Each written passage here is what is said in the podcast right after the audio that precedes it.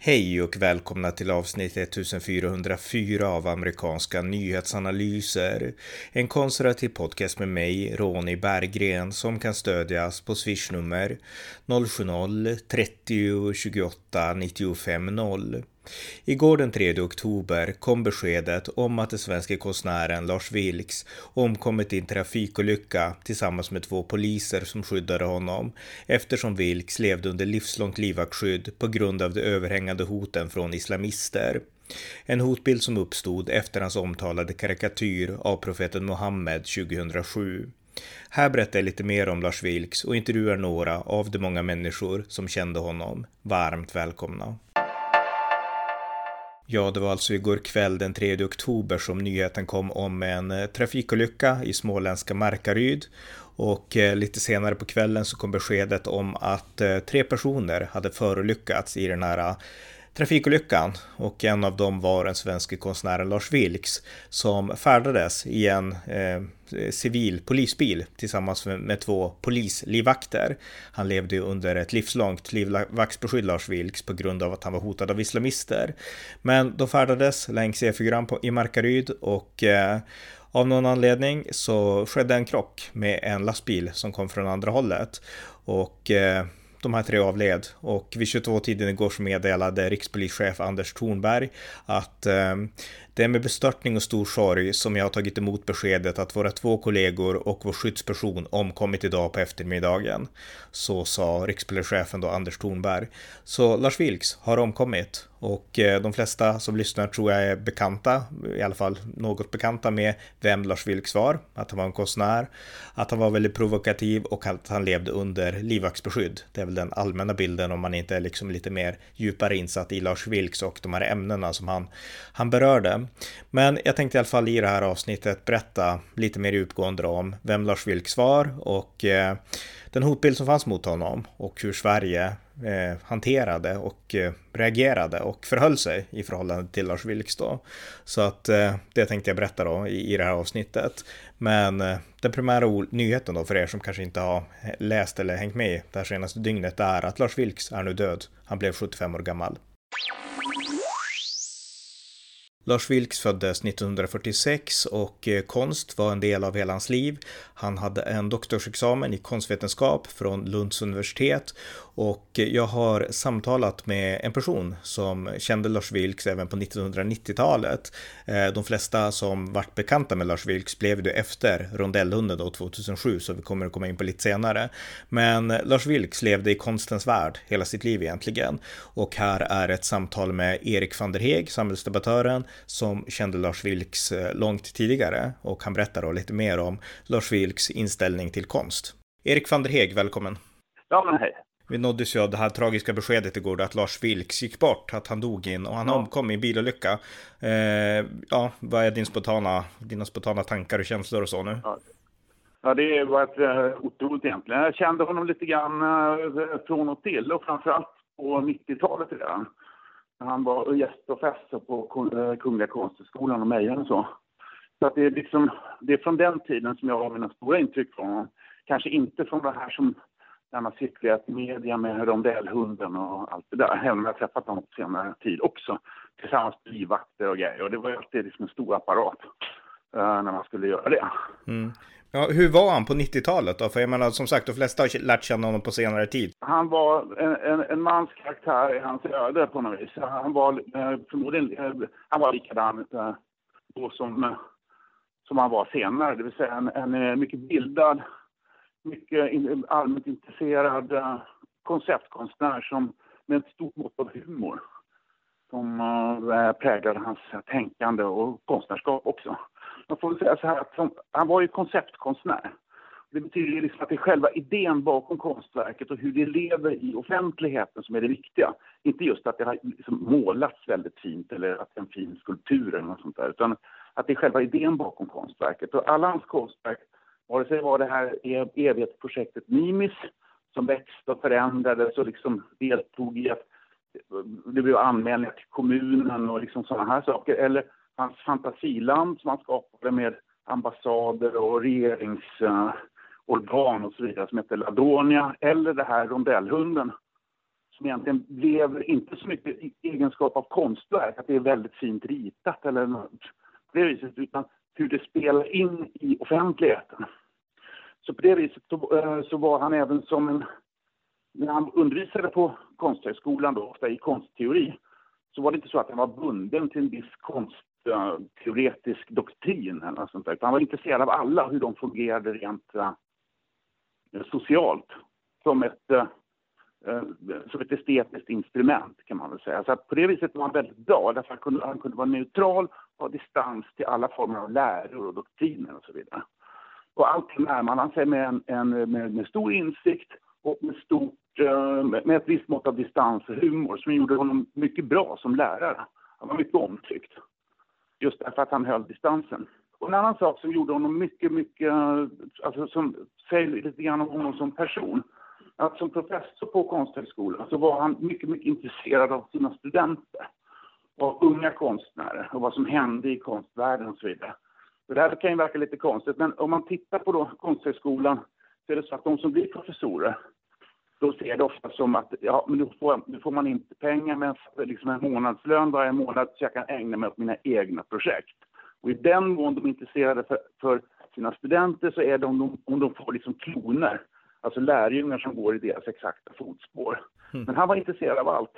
Så var det någon ny konstnär, var det någon installation, var det något projekt på stan, var det någonting så var han alltid där. Jag hade en konsttidskrift på den tiden så jag var alltid ute och cirkulerade i konstvärlden då på 90-talet. Man träffade alltid på honom, han var alltid intresserad, frågade alltid, var alltid tillgänglig, alltid öppen för intressanta samtal och alltid den här mixen mellan då intelligens, humor och bildning som var eh, mycket, mycket givande.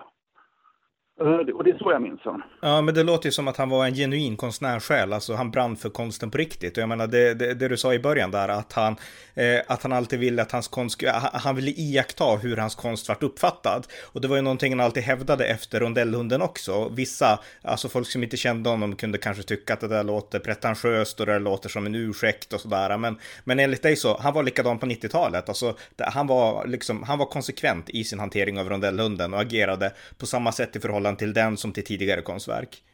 Ja, absolut. Det är, det är ingen skillnad. Utan som konstnär så handlar det om själva idén bakom konstverket och hur konstverket fungerar socialt. Alltså, för att återkomma, jag sa det tidigare, men liksom de där jävla rondellhundarna, de är fula. De är mm. ganska dåligt gjorda. det är inget speciellt märkvärdigt med det. Det är liksom inte en, inte en apa kanske, ganska många skulle kunna liksom sno ihop det där. Men i det här konceptverket, att han hade en position som konstnär, att han gjorde det här och gick ut med det och sen såg hur verket fungerade socialt. Mm. Alltså i ett politiskt, intellektuellt sammanhang är en del av verket. Och hans eh, Nimis är på samma sätt. Mm. Fast på, även fast det består av liksom brädstumpar, eller en stor mängd av brädstumpar som är travare där uppe i Ariel vid skånska kusten. Då, liksom. Ja, ja, visst. Men, men allra, si allra sist då, vad, vad, liksom, vad är dina känslor så här? Jag menar, det här är ju, alltså han dog i en olycka, alla ska väl dö någon gång, men det kändes ändå som att det här var ett slag mot, mot yttrandefriheten. Alltså det här, var, det här var en tragedi för Sverige, inte bara för de personligt inblandade. Det är, det är, en, det är en mänsklig tragedi tragedi för Sverige, ja det kan man väl kanske säga, men jag skulle faktiskt säga att det är en, en mänsklig tragedi. Att en mycket intressant och trevlig och, och spännande person har gått ur tiden tok för tidigt. Mm. Så det, jag, jag, ser det mer utifrån det, det mänskliga perspektivet. Han, hans sista tid var väl inte så himla lätt. Jag kommer ihåg att när jag träffade honom för ett antal år sedan, då, då var det mycket lättare med de här livvakterna och, och, och, och sådär. Men de, de drog åt på något konstigt sätt det var mycket svårare att träffa honom så att jag tror att hans uh, frihet att kunna röra sig och sådär inskränktes de sista åren. Den uppfattningen fick jag. När, när träffade du honom senast? Uh, för uh, två år sedan. Hemma hos hans gode vän uh, galleristen Rönnqvist. Mm. Och då satt vi och drack te och, och, och diskuterade konst, hans, hans situation och så vidare. Mm. Eh, och lite allmänt om, om det politiska läget i, i eh, världen och så vidare. IS hade precis eh, besegrats. Så att liksom mycket av den här, vad heter, på något sätt är det med, med sån här islamistisk terrorism att när de tycker att de är på uppstuds, att IS går framåt, att de tar över nya områden och så vidare, då ökar också såna här bombdåd och terrorgrejer och så vidare. Men när det går dåligt, då liksom på något sätt går luften ur det hela och sådana här eh, terrordåd eh, minskar och så vidare. Så att IS hade just knäckts i Raqqa och så vidare. Så väldigt mycket av sådana här allmänna anslag, typ liksom bombsprängningar på julmarknader och sådär, försvann då också. Därför att de tyckte att, det liksom, att luften hade gått ur hela rörelsen på något vis. Mm. Och vi talade lite grann om, om liksom den typen av hot och så vidare hade, hade minskat. För det var min teori att det skulle ha gjort så. Och det hade det ju givetvis. Men, men kändes han trygg, kändes tryggare då när han fick liksom, nu kanske det lugnar ner sig äntligen, eller liksom var det ingen skillnad på den fronten? På den, Säpo kan inte se det på något annat sätt, utan där ligger det på, liksom, maxat hela tiden. Mm. Oavsett. Och de gör ju inte den typen av analyser. Så antingen så har de totalt skydd eller så har de ingenting. Så, så, det spelar inte så stor roll. Så jag tänkte att det kanske skulle lättas då liksom lite grann. Men, men det gjorde det ju inte. Uh, och han själv då liksom, ja visst, det, det kanske, men på något sätt, hans fiende behöver ju bara tur en gång. Han måste ha liksom tur hela tiden. Så att det spelar ingen roll om det liksom, typ, att det inte är tio personer som är ute efter honom, utan en Ja, men, men, det är ju ändå så att det är ett hot som föreligger då liksom. Ja, verkligen. Vi kan avsluta med, alltså, han var ju hotad av, som sagt du var inne på det, men han var hotad av Al-Qaida. De hade till och med ett, eh, ett uttryckligt hot. Jag tror omslaget på, sitt, på sin tidning Inspire Magazine mm. för typ tio år sedan. Mm. Och jag tror han var på bild där till och med, Lars Vilks. Och nu läser jag ja. på Samnytt att muslimer i Sverige i olika forum, de skriver att, eh, att det här är liksom, ja, vad bra, nu är han död och sådana saker. Alltså de firar ja. hans död, de jublar över hans död. Precis. Eh, vad tänker du om det som sista fråga? Ja, men det där är, det, det där är liksom ett, eh, ett, eh, vad heter det, det, det är ett kulturellt uttryck. Man, man som, I vissa kulturer så liksom ska man dansa på fienders gravar och, och håna och sådana saker. I, I västland brukar vi säga liksom om det döda inte ett annat än gott. Mm. Som det gamla, liksom, jag har glömt vad det heter på latin. Men, men så, så, så har man liksom en annan attityd. Som, som västlänning så finner man ju det här osedvanligt smaklöst. Mm. Eh, och, eh, men det är, det är ett kulturellt uttryck från, från, eh, från en kultur som inte är västerländsk, så att säga, som jag ser det. Mm. Ja, men då vill säga tack till dig Erik för att du ville prata om det här, så tack. Okej, okay, tack så mycket. Ha det så bra. Ja, det där var Erik van der Heeg om Lars Vilks och hans konstnärsgärning och även några ord om eh, de hot som Lars Vilks fick motta. Och de här hoten de uppkom ju som en konsekvens av den teckning som han gjorde 2007, Rondellhunden, en karikatyr av profeten Muhammed som en hund, som är ett orent djur inom islam och som, ja, man får heller inte inom många grenar av islam ens teckna profeten Muhammed. Men Lars Vilks gjorde det och han gjorde det med sin, med glimten i ögat och med sin satirpenna som han så ofta hade gjort tidigare också. Och bakgrunden till Lars Vilks rondellhund, det var ju egentligen några år tidigare. Eh, ända sedan 9-11-attacken 2001 så har ju diskussionen om islam gått het i västvärlden. Och 2005 så blev ju det stor uppståndelse i Danmark och i hela världen, men kring de danska Mohammed-karikatyrerna som då publicerades av Jyllandsposten, där tecknare som Kurt Westergaard och några andra hade då ritat, jag tror att det var 12 eller om det var 14 karikatyrer av profeten Muhammed då, som Jyllandsposten publicerade.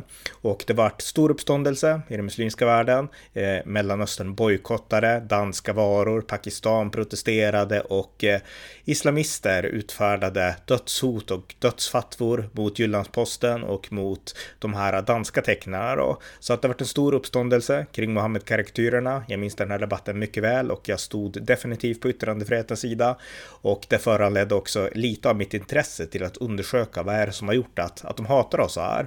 Och det gjorde också att jag skrev en bok som heter Västvärldens möte med militant islam 2007. Men det hände i alla fall i Danmark och här i Sverige då, Sverige då så följde Lars Vilks upp eh, drygt ett år senare då 2007 med, sin, med sina teckningar Rundellhunden. Och eh, Lars Vilks han eh, han fick vara med tror jag på en utställning med, med den här teckningen. Men sen så vart han också nekad att delta på väldigt många andra utställningar. Och eh, det här väckte faktiskt intresse då av eh, en svensk tidning, Nerikes Allehanda i Örebro som publicerade eh, en eller om det var några av de här teckningarna i augusti 2007. Och eh, det här ledde till en, ja, en storm av eh, Eh, protester. Det var demonstrationer där i Örebro och jag själv har besökt de här Salafi-miljöerna där och pratat med muslimer som protesterade. Och det var, ja, det var hot också mot redaktionen i Salahanda och eh, det här gjorde också att det, liksom det här spred sig över, över världen med de här hoten då mot, mot Lars Vilks. Men det var under Lunden och och eh, hoten skulle komma in i omgångar under, under åren och vi ska komma in på exakt vilka hot som, liksom hur hoten gestaltade sig eh, alldeles strax då. Men jag tänkte först innan vi gör det så följer här ett samtal med eh, skribenten och samhällsdebattören Jan Sjunnesson som också kände Lars Vilks och som intervjuade honom och eh, diskuterade yttrandefrihet med honom och sådana saker och som också var en del av att liksom, som också var en del i att följa den här framväxande hotbilden mot Lars Vilks. Så här är en intervju med Jan Sjunnesson som, som kände Lars Vilks. Jan Sjunnesson, välkommen! Tack så mycket Ronny. Vi har ju nåtts av det här tragiska beskedet att Lars Vilks, konstnären, har gått bort och eh, du kände honom och träffade honom vid ett antal tillfällen. Så jag tänkte, kan du börja berätta lite om dina, dina känslor och tankar och om dina möten med honom? Ja, det är naturligtvis tragiskt att han har gått bort och att det var en olycka. Det var ju oväntat, men han kunde också tänka sig att det var mer ett attentat. Men eh, jag har ju som sagt haft honom eh, på scen 2013 och hemma hos mig.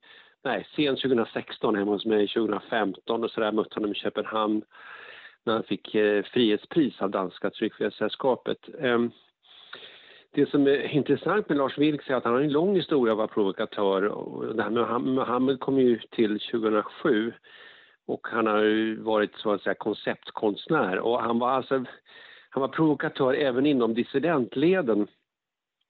Eh, när jag hade honom på scen 2016 så sa jag någonting om politisk korrekthet och då reagerade han snabbt och att han var minsann inte politiskt inkorrekt. Och då frågade jag honom, eh, men om du varken är politiskt korrekt eller politiskt inkorrekt, vad är du då? Ja, jag sa jag sysslar med konst så om folk tycker att det är politiskt inkorrekt eller politiskt korrekt, det spelar ingen roll. Mm. så att eh, han ville inte vara en del av, ska vi säga, Jan Sjunnesson, eh, Ronny Berggren, Ingen Karlqvist, Gunnar Sandelin, dissidenter som liksom tycker likadant. Va? Och det, det, där var ju provocerande. På scen så liksom stod jag där med en person som kände sig då eh, vi hade det här arrangemanget som heter Fri folkbildning som var ju naturligtvis en del av det här som jag och Ingrid Karlqvist och flera andra höll på att arrangera under de här åren. Men han, alltså han stod ju på scen men han ville samtidigt säga jag är inte en del av er. Och, och det där var ju typiskt för Verkligen. Han var konstnär alltså i första hand och han stod fast vid det. Han brydde sig inte om liksom att vara Nej, emot eller med strömmen.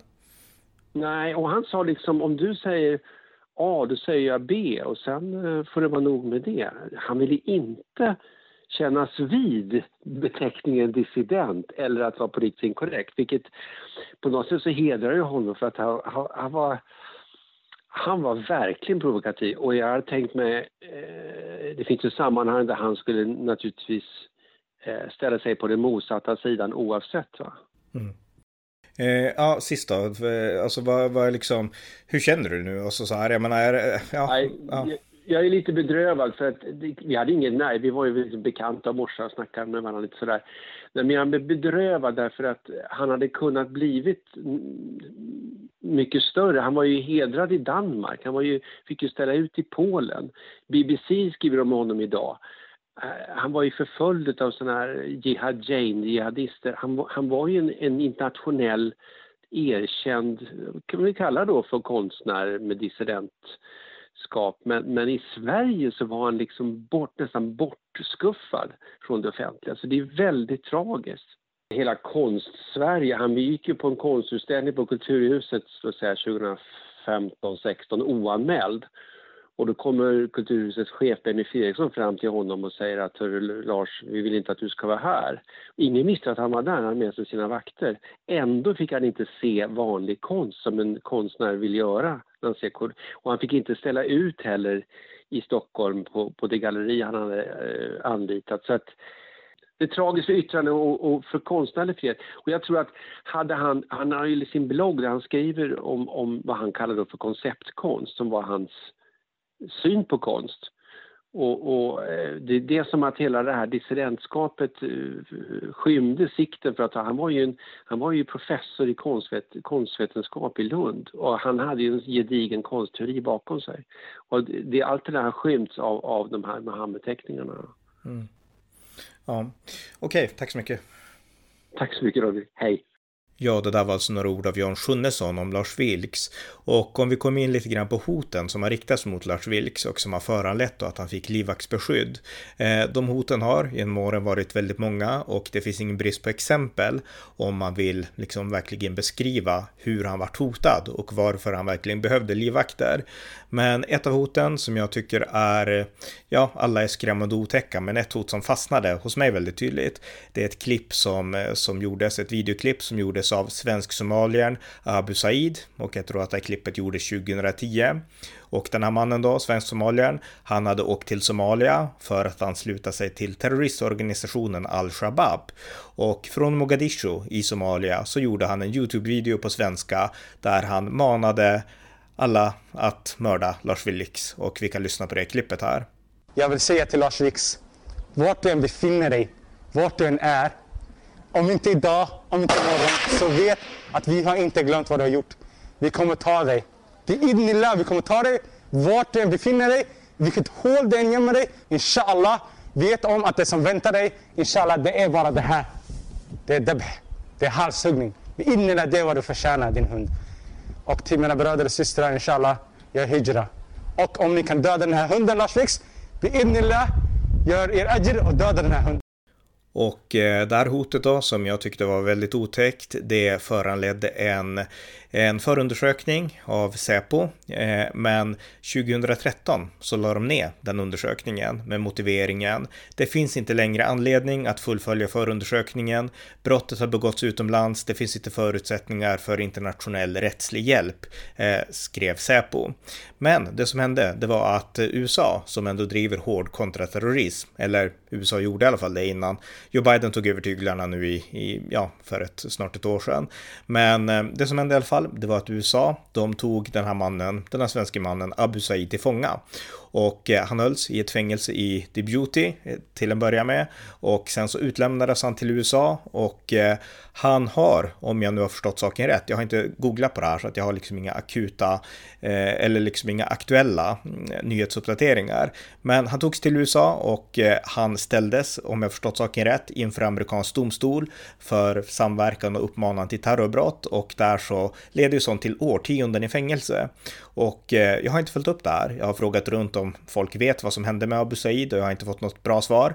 Men det kan säkert grävas fram av kanske Doku eller någon annan organisation som sysslar med sådana här frågor. Men hur som helst, han tillfångatogs av USA, den här mannen som hade hotat Lars Vilks och det tycker jag var mycket glädjande. Han ställdes sannolikt inför amerikansk domstol och eh, jag kastar ut det här till er som lyssnar, alltså om någon som vet vad hände med Abu Said, mannen som hotade Lars Vilks, sitter han nu i ett amerikanskt fängelse? Gör han det så vore det mycket glädjande.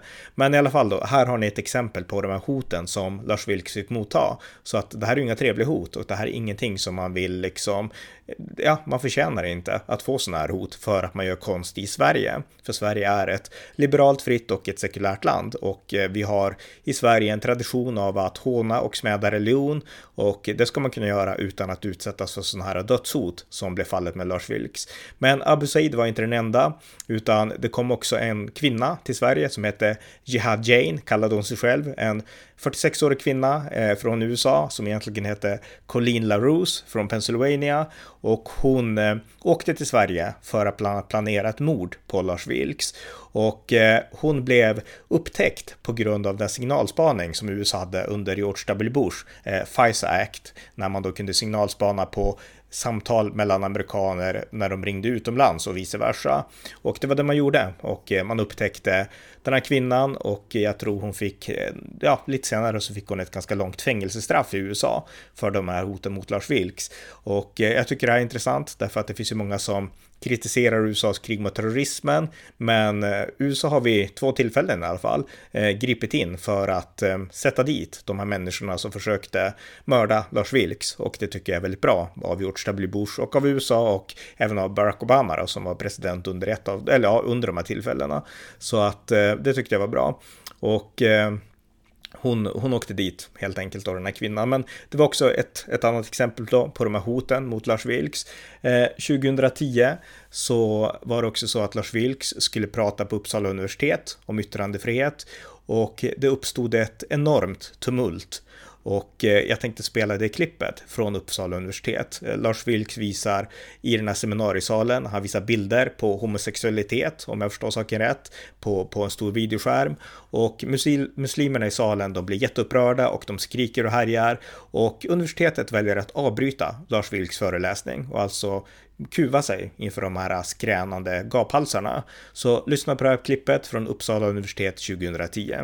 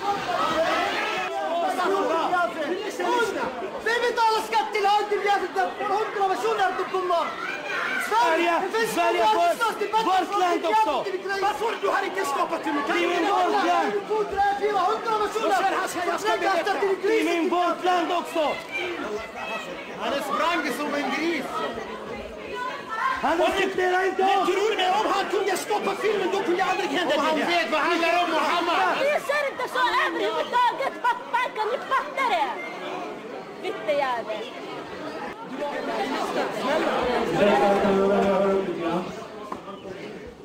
Utmärkt, tack så mycket. På grund av säkerhetsskäl så blir det ingenting.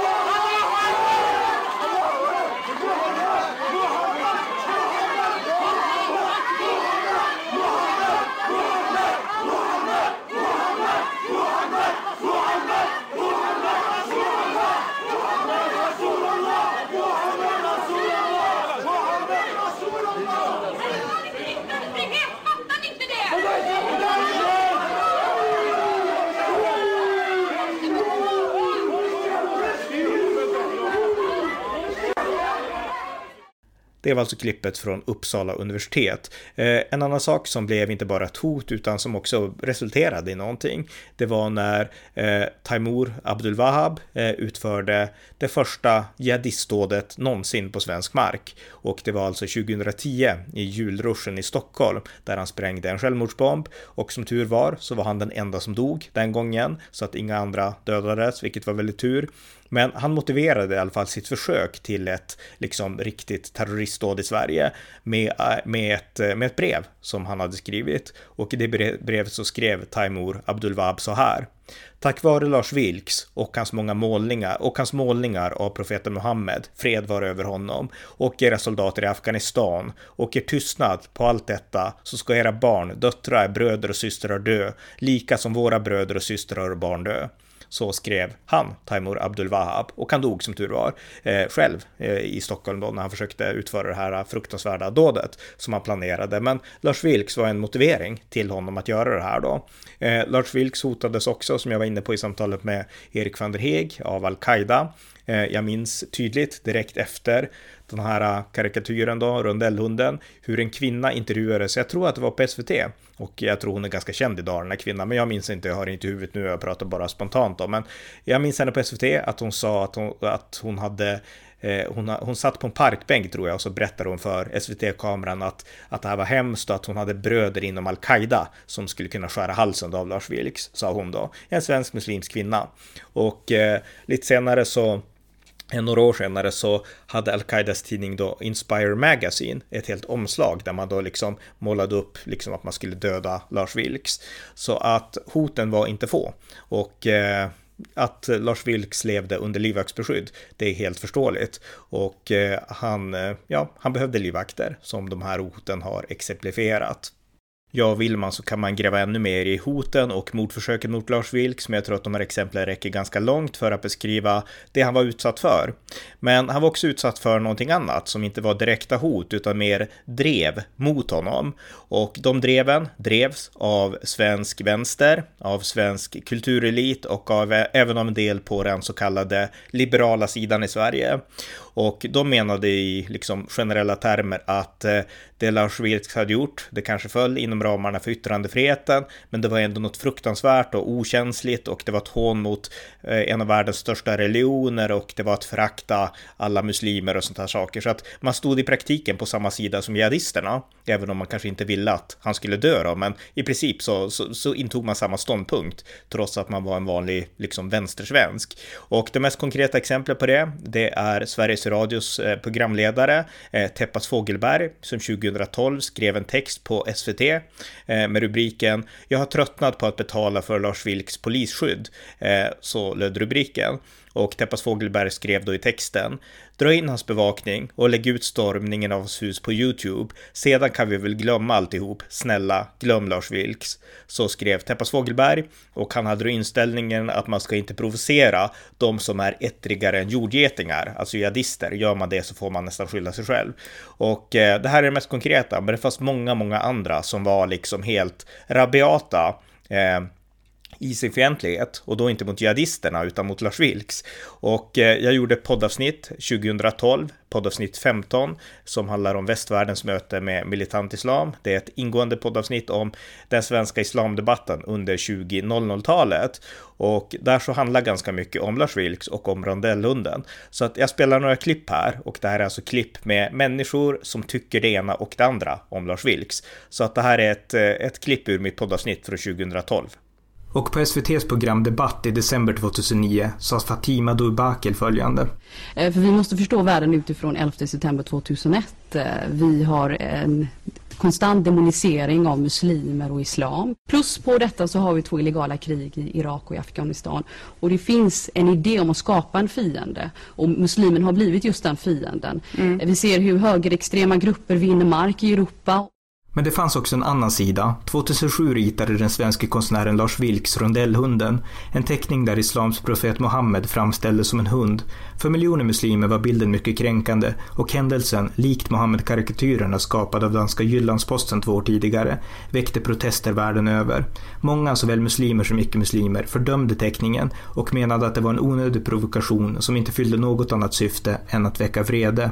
Andra nöjde sig dock inte med fördömanden utan manade till våld och gick så långt att i islams namn kräva den svenske tecknarens död. Som dessa axplock av klipp visar så har den offentliga mediedebatten om detta ämne en tydlig slagsida av rädsla. En rädsla för islamofobi och sitt eget samhälles farliga främlingsfientlighet. Denna rädsla och mycket annat pratar jag om med den amerikanske islamkritikern Robert Spencer som driver bloggen jihadwatch.org och vars verksamhet jag följt sedan 2007 och sedan dess även läst en handfull av dennes böcker. Robert Spencer är amerikansk konservativ men beskrivs i svensk media uteslutande som en hatviglande högermilitant extremist. Spencer blev känd i Sverige dels efter att han 2010 bjöds in till Almedalsveckan av Sverigedemokraterna. I höstas hölls han också i sällskap med sin islamkritiska kollega Pamela Geller en kontra-jihad-demonstration på Bantorget i Stockholm där mellan 100 och 200 personer från olika delar av världen medverkade för att demonstrera mot vad man betecknade som det globala jihad. Robert Spencer sa bland annat We are fighting for the equality of rights of all people before the law against an entrenched legal system that systematically denies equality of rights to women and equality of rights to non Muslims. We are fighting for a society in which everyone can have a place as long as everyone respects the rules of the society in which they're in and does not try to bring in this radically intolerant system that is trying to impose itself upon us. Tolerance of the intolerant is suicide. På plats fanns även svenska motdemonstranter och en reporter från Aftonbladet intervjuade en av dessa som representerade gruppen Stoppa nazismen. Eh, de, de här grupperingarna nu då, det är en hel rörelse, Counter Jihad, med massa förgreningar och olika eh, grupperingar och enskilda bloggar också. Eh, vad tänker du om det? Jag tycker det är fruktansvärt. Alltså, eh, rädslan för islam har gått över till att man är rädd för allt vad muslimer heter oavsett om de är troende eller ej och man pratar om att de ska ta över världen och det finns det är en skräckpropaganda som liknar den Nazityskland använder mot judarna väldigt mycket. Man har olika hatobjekt och olika tidsepoker och just nu är det muslimer man är ute efter. Och det är fruktansvärt att använda det som argument till en, en eh, icke-demokratisk och våldsbejakande eh, ideologi. I tidningar beskrevs Spencer och demonstrationen som högerextrem och svenska tyckare var snabba med att påpeka hur ofta Spencer citerats i Anders Behring Breiviks manifest. Men Spencer och Pamela Geller skulle få ännu större uppmärksamhet när de den 11 september höll en konferens i New York vid namn Stop Islamization of Nations, dit bland annat vår svenske Lars Vilks bjudits in, som åkte dit i sällskap med Janne Josefsson för SVTs Uppdrag granskning. Uppdrag granskning ikväll konstnären Lars Vilks på den antimuslimska konferensen i New York. Konferensen beskrevs överlag som en samling paranoida tokstollar och Janne Josefsson konfronterade bland annat Pamela Geller över en man som beskrivit muslimer som råttor, ett uttryck hon tydligt tog avstånd från. Detta var dock likväl bilden som hängde kvar bland svenska journalister. I en debatt anordnad av Publicistklubben på Kulturhuset i oktober, där bland annat Lars Vilks deltog, sa Aftonbladets kulturchef Åsa Linderborg följande om hans medverkan på Sionkonferensen i en diskussion om saken med konstnären Marianne Lindeberg som konstnär, som lånar, du, du lånar ju ut ditt mm. namn till, ett, till en konferens som har en agenda som, som säger att muslimer är, är råttor. Alltså det, det, är det är faktiskt en väldigt stor skillnad på att vara journalist och konstnär. Det tycker jag nog att vi ska vara ganska noga med. Ja, men, men, ja, men nu gjorde det, du en sån där ful liksom... dragning, Åsa, igen. Alltså jag är så trött på de här dragningarna som säger... Och så är det någon som har sagt något om, om råttor. Jag menar, men, jag vet alltså, inte vad du är med i för parti, men, nej, men, men jag, jag lovar dig att man skulle kunna hitta folk som har sagt väldigt dåliga saker men, i Men Marianne, är det så att du står och bagatelliserar vad den här Sionkonferensen egentligen gick ut på? Alltså vet det du vad det är de här människorna står och säger? Nej, det gör jag inte. Nej, Vilks försökte korrigera bilden genom att faktiskt försöka göra distinktioner och sa det fanns ju väldigt mycket, mycket annat så att man kan, inte, man kan liksom inte säga att det, att det här var representerade allting. Va? Och det var, det var ju en av de sakerna jag tyckte var intressant. Vad, vad finns det för några, om de formerar sig, hur ser det ut och vilka är de, vad vill de? Alltså det här är väldigt enkelt, ja de kallar allting för, de kallar muslim för råttor, alltså är de sådana allihopa? Alltså jag tror inte man, man gör en bra analys om man nöjer sig med det. Va? Och Mohammed Farslashemi, professor i idéhistoria vid Umeå universitet, sa så sent som den 19 november följande i en kulturdokumentär på P1 om Lars Vilks medverkan på Sionkonferensen. För mig är det väldigt avslöjande att, att, eh, han, att han inte reagerar på vilket sammanhang han, han hamnar i. För att det här är inte några eh, gulliga sammanhang som han medverkar i, utan det, är, det, det handlar om rasister som, som eh, avhumaniserar en, en grupp människor. Och i samma program ställde programledare Hedvig Weibull följande fråga till Lars Vilks. Men hade du åkt och underhållit nazistpartiet 1932? Ja, det beror ju på vad det är för sorts nazistparti. Alltså det... Ja, men i Tyskland. Hade du gjort det då? Alltså, på Hela denna händelse gav dock Pamela Geller rätt när hon själva inledningsanförandet till konferensen hade sagt så här. We are working at a very extreme disadvantage because the media Uh, many who are in the room who won't report on this, I'll, I'll add, unless somebody says something wrong, then it'll be on the front page. The media is at war with the, with the people. It's interesting to me that they need freedom of speech more than anyone else, but they side They're, they're siding with the very people that will eventually be their executioners. Det var alltså ett klipp av mitt poddavsnitt, eh, eh poddavsnitt 15, Islamofobi och militant islam, vad är farligast? Och det poddavsnittet, poddavsnittet släppte jag den 14 december 2012. Så att det får ni gärna lyssna på så får ni liksom allt det här i dess helhet. Men det här var ett klipp i alla fall. Och det exemplifierar ju lite grann hur liksom tankarna gick där kring, kring eh, eh Lars Vilks. Och eh, Lars Vilks, han lyssnade själv på det här poddavsnittet och efter det så mejlade han mig och han skrev så här. Hej Ronny! Tack för länken till programmet om islamproblematiken. Mycket intressant och välgjort. Framförallt visar det att man kan göra ett balanserat inslag i det eldfängda ämnet. Hälsningar Lars V. Så skrev han till mig då och eh, ja, eh, det här var, det här var liksom ett exempel, eller några exempel fick nöra nu på dreven eh, som drevs mot Lars Vilks. Han var demoniserad och eh, ja, man försökte utmåla honom som en person som gav sig lag med nazister och liknande. Och det var inte så, utan Lars Vilks var en person som står upp för yttrandefriheten. Vi har många andra som har hånat religion i Sverige. Eh, Elisabeth Olsson heter hon väl, som gjorde de här eh, bilderna av Jesus som hon homosexuell, som, eh, som gjorde att väldigt många kristna tog anstöt. Hon vart inte utsatt för ens i närheten av samma form av hot som Lars Vilks. Det fanns, saker som skrev, det fanns folk som skrev saker till henne och sådär, men det var inte så att Al-Qaida liksom satte ett blodspris på hennes huvud, så var det inte. Så att eh, det finns inga likheter mellan henne och, och Lars Vilks. Så att Lars Vilks stod upp för yttrandefriheten genom att göra det han gjorde.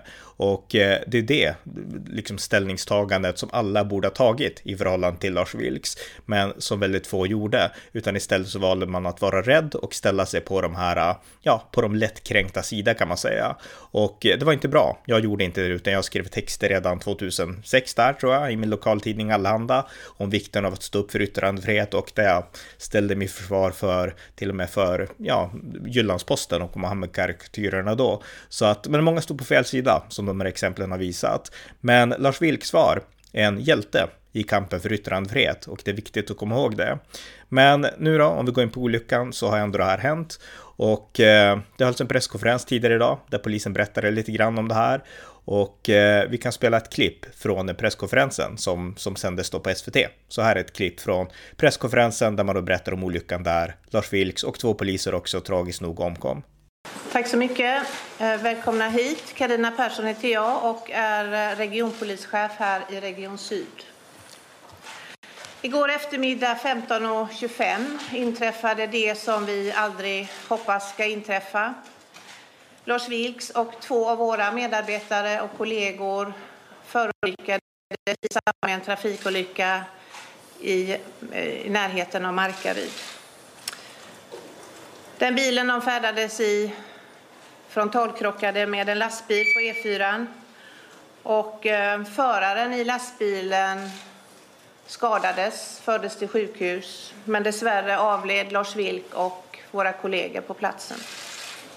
Och händelser som den här väcker ju mycket känslor hos kollegor inom polisen eh, men också i hela samhället. Lars Vilk var ju en offentlig person, en person som berörde. Och två av våra kollegor livvakter som arbetade heltid med att skydda Lars Vilks avled i tjänsten under ett av många tjänsteuppdrag. Kondolenser strömmar in från hela Sverige eh, och mitt i all sorg och eh, det, över det som har inträffat så finner vi både värme och kraft i att styrkan med att vara en svensk polis. Över hela landet flaggar vi idag på halv stång utanför alla polisstationer. Och klockan 12 idag så genomförs det en tyst minut för att hedra de omkomna.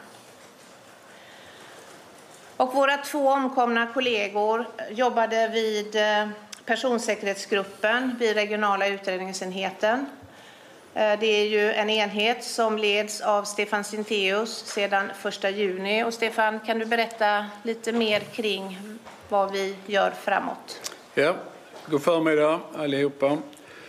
Eh, tankarna går såklart till anhöriga och eh, till kollegorna som har det förhållandevis svårt i denna stund.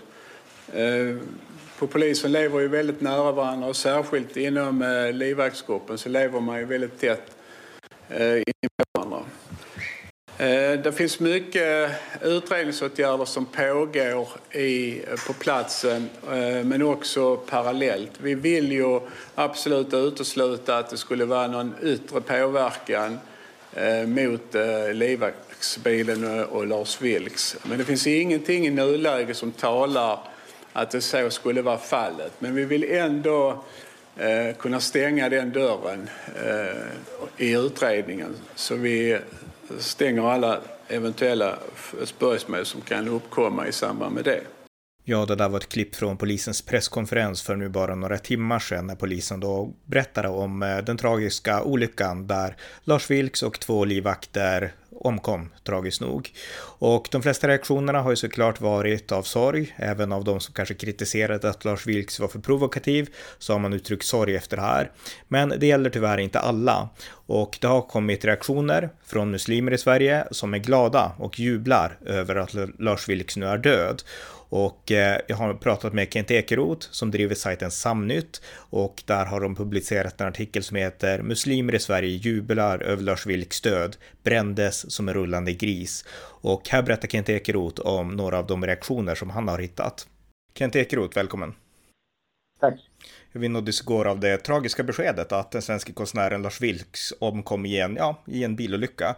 Och eh, du eh, leder ju Samnytt och ni har skrivit lite grann om de ja, reaktionerna från somliga muslimer i Sverige över Lars Vilks död. Men jag tänkte innan vi pratar om den artikeln, alltså hade du någon personlig relation till Lars Vilks på något sätt?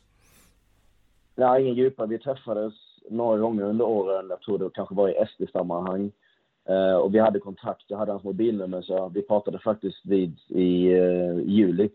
Uh, jag var i närheten, så jag undrade om jag skulle komma över och göra en intervju med honom och kolla hur läget med han nu för tiden. Men han han var på G med nya projekt just då, så han hade inte tid. Så vi hade ingen djupare kontakt. Men vi hade pratat några gånger och vi hade kontakt på Facebook och sådär. Så, um, så att det, det var ju rätt chockerande, uh, det, det som hänt här med, med bilolyckan får man säga. Så alldeles oavsett hur det hände, om det var en olycka så är det ju bara en helt galen sammanträffande liksom. Och det skedde i en polisbil. Uh, så att det, det är väldigt förvånande måste man säga. Mm.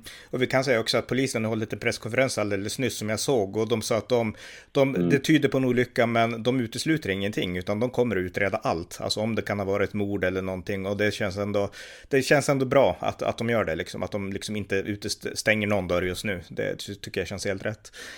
Um... Ja, den initiala tanken var ju liksom hur i hela friden lyckas man åka över på andra fältet om man har ett mitträcke om man kör en polisbil. Men eh, så då, då blev man ju misstänksam. Så att, kollar man på lite omständigheter, det sägs har regnat, det var blött på vägen, Säpo ska ha kört väldigt snabbt, kanske 160 km tim, vilket de gör ibland, för att undvika risken att man följer efter den. Och det var en kurva där. Mm. Så det kanske var maximal uttur det var blött, de körde snabbt, det var en kurva och så har de en tung befanns bil som kanske går igenom det här räcket.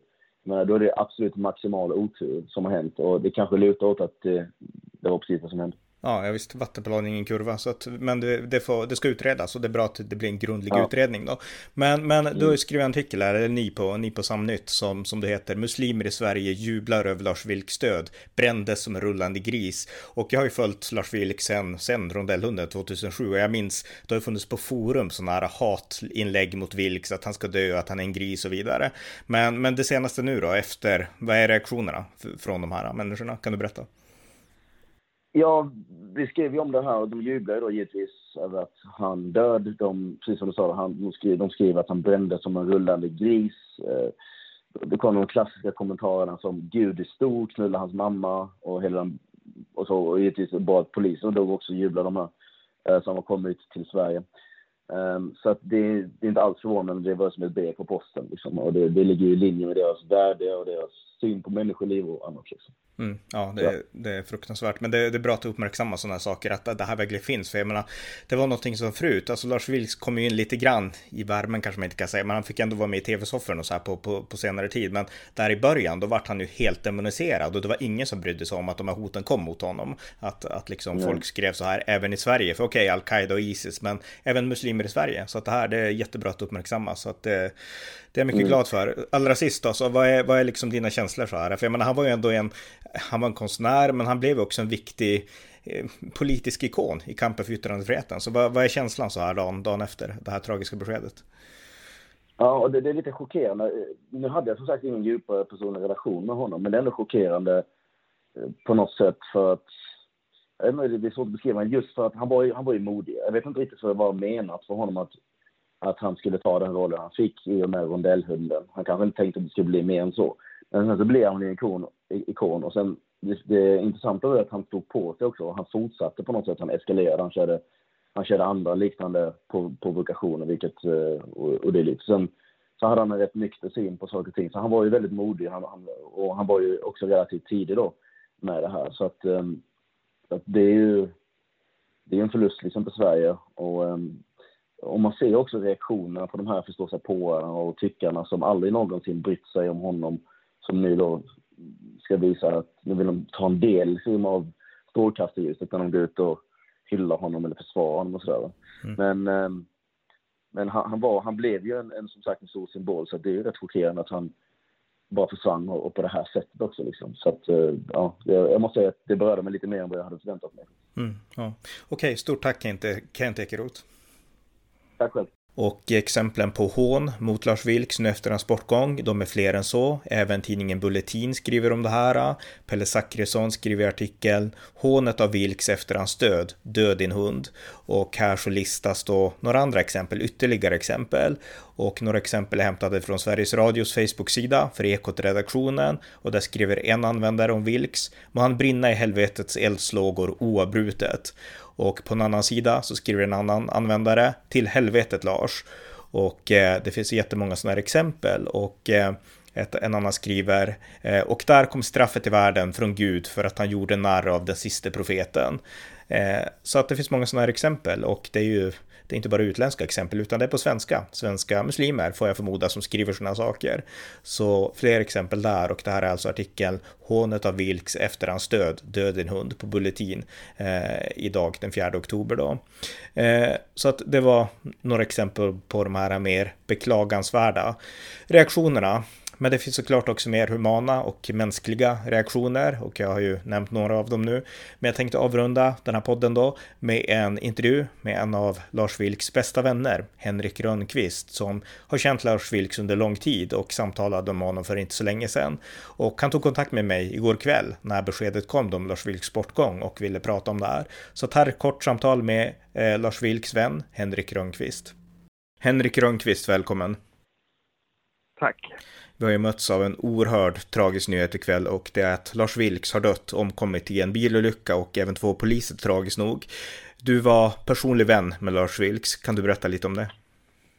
Ja, jag, eh, jag blev vän med Lars Vilks. Eh, jag har drivit ett galleri i Malmö i 15 år som heter Rönnqvist och Rönnqvist och eh, jag ställde ut några konstnärer i början på 2013 som bägge kände Lars Vilks. Så han kom till deras utställningar och då började ett frö så att jag skulle ställa ut Lars Vilks rondellhundar i Malmö.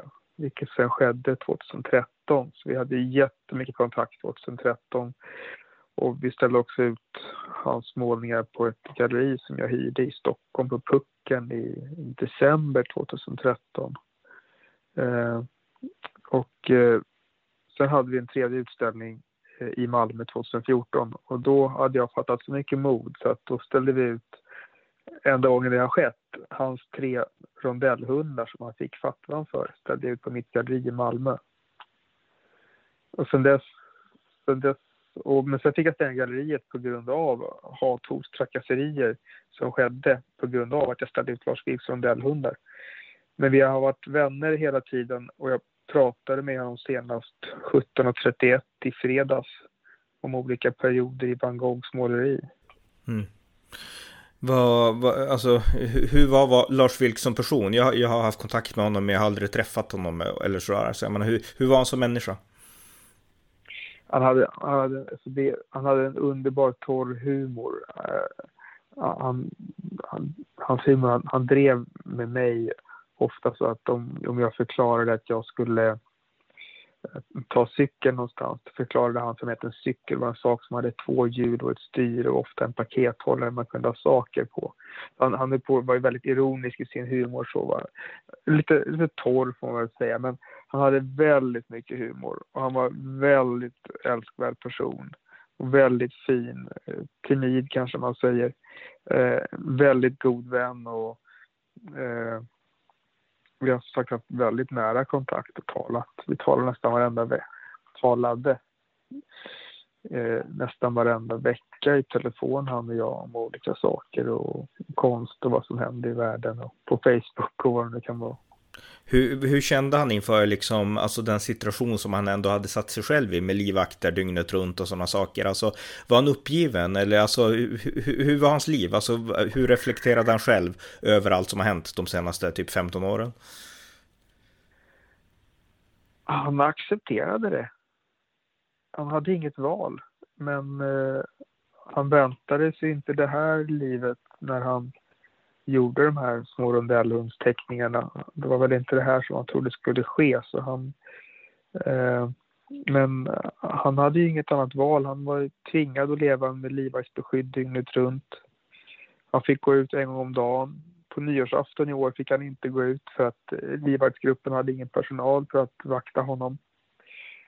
Han var alltså den, den mest hotade personen i det här landet. Mm. Jag säger som så att hans, hans livvakter som vaktade honom, livvaktsgruppen bildades för att beskydda Lars Vilks. Och de alltså, det enda gången som de lånades ut var i stort sett när USAs president kom till Stockholm på statsbesök. Då fick de livvaktsgruppen hjälpa till där, annars hade de hand om Lars Vilks. Så han levde under otrolig press så ju.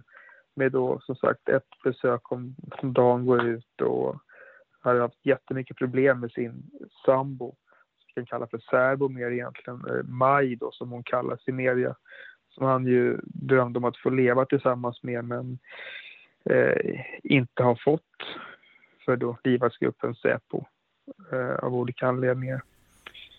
Just det. Mina tankar går mycket till hans, hans sambo ikväll som befinner sig någonstans i Skåne och eh, har fått ta emot det här beskedet. Mm. Det, var, det var bra att höra det, för att jag tror att många kommer vilja ge stöd till, till hans anhöriga. Och det är inte alla som vet vilka de är, men du vet det. Så att, eh, ja. men, men jag tänkte, det har ju hänt, det här är ju så, vi ska inte prata något, något mycket om det här, utan det här har nyss hänt och du är upprörd och så. Men alltså vad, vad kände du? Alltså, kom det, alltså vart du totalt chockad när du fick det här beskedet? Eller läste om det kanske nu, nu tidigare ikväll? Jag, jag, jag, jag, blev, jag blev uppringd en, en ovanlig tidpunkt här sent ikväll av en, eh, av en god vän som jag inte förstod varför han ringde sent en, sent en söndagkväll. Eh, och sen så började det plinga i telefonen. Jag har själv varit sängliggande idag för jag är själv sjuk, ont i halsen och sådär. Så, så, så, att jag har missat det här. Så jag upptäckte det här ikväll för en och en halv timme sedan. Eh, av att vänner ringde, min mamma har ringt och sen har det rasat in meddelanden på Instagram och Facebook och överallt. Eh, men det är, det är jättemycket sorg. Eh, jag har själv här bredvid mig en liten, en liten rondellhund i, i lera som Lars Vilks har gjort. Den finns, det finns flera av den rondellhunden. En står på Charlie Hebdos redaktion i Paris. Mm. Och en liten originalteckning han har gjort här som han har gjort till mig. Eh, ja, han var en så fin människa och han var, han var, en, han var den tekniskt bästa konstnären av alla mina över 220 utställningar jag har gjort. Var den bästa konstnären tekniskt som jag visat. Mm. Ja, men en, ja, en oerhörd tragedi och det är en sorg för hela Sverige. Det här är ju en personlig sorg för dig som kände honom. Jag menar, Lars Vilks var en hjälte. Han var så demoniserad och svartmålad av alla möjliga, Teppas Fågelberg och väldigt många som skrev och sa hemska saker om honom. Och han var en varm och liksom god person på alla sätt och jag tycker att du har, du som kände honom har liksom förmedlat det här. Så att tack för att du, du orkade prata om det här lite kort ikväll. Tack, Tack så mycket. Och eh, med det samtalet med Henrik Rönnqvist så tänkte jag avrunda det här poddavsnittet som har gjorts för att påminna om och hedra den svenska konstnären Lars Vilks. Och jag hoppas att stort stöd ska ges honom och ges hans anhöriga och att eh, han ska uppmärksammas på ett positivt sätt av fler. Han var, som sades i det här klippet av polisen, en offentlig person och eh, ja, hans begravning, när den väl när den väl utförs så hoppas jag att fler offentliga personer, politiker och andra kommer tydligt att stå upp för Lars Vilks och hedra honom och eh, påminna om att Sverige är ett land där människor ska kunna få bruka sin yttrandefrihet utan att utsättas för dödshot och utan att behöva livvakter. Så stora kondolenser till Lars Vilks och till de här avlidna polisernas anhöriga. Och med det sagt så hoppas jag att ni har fått ut någonting av det här avsnittet. Tack! Det var avsnitt 1404 av amerikanska nyhetsanalyser.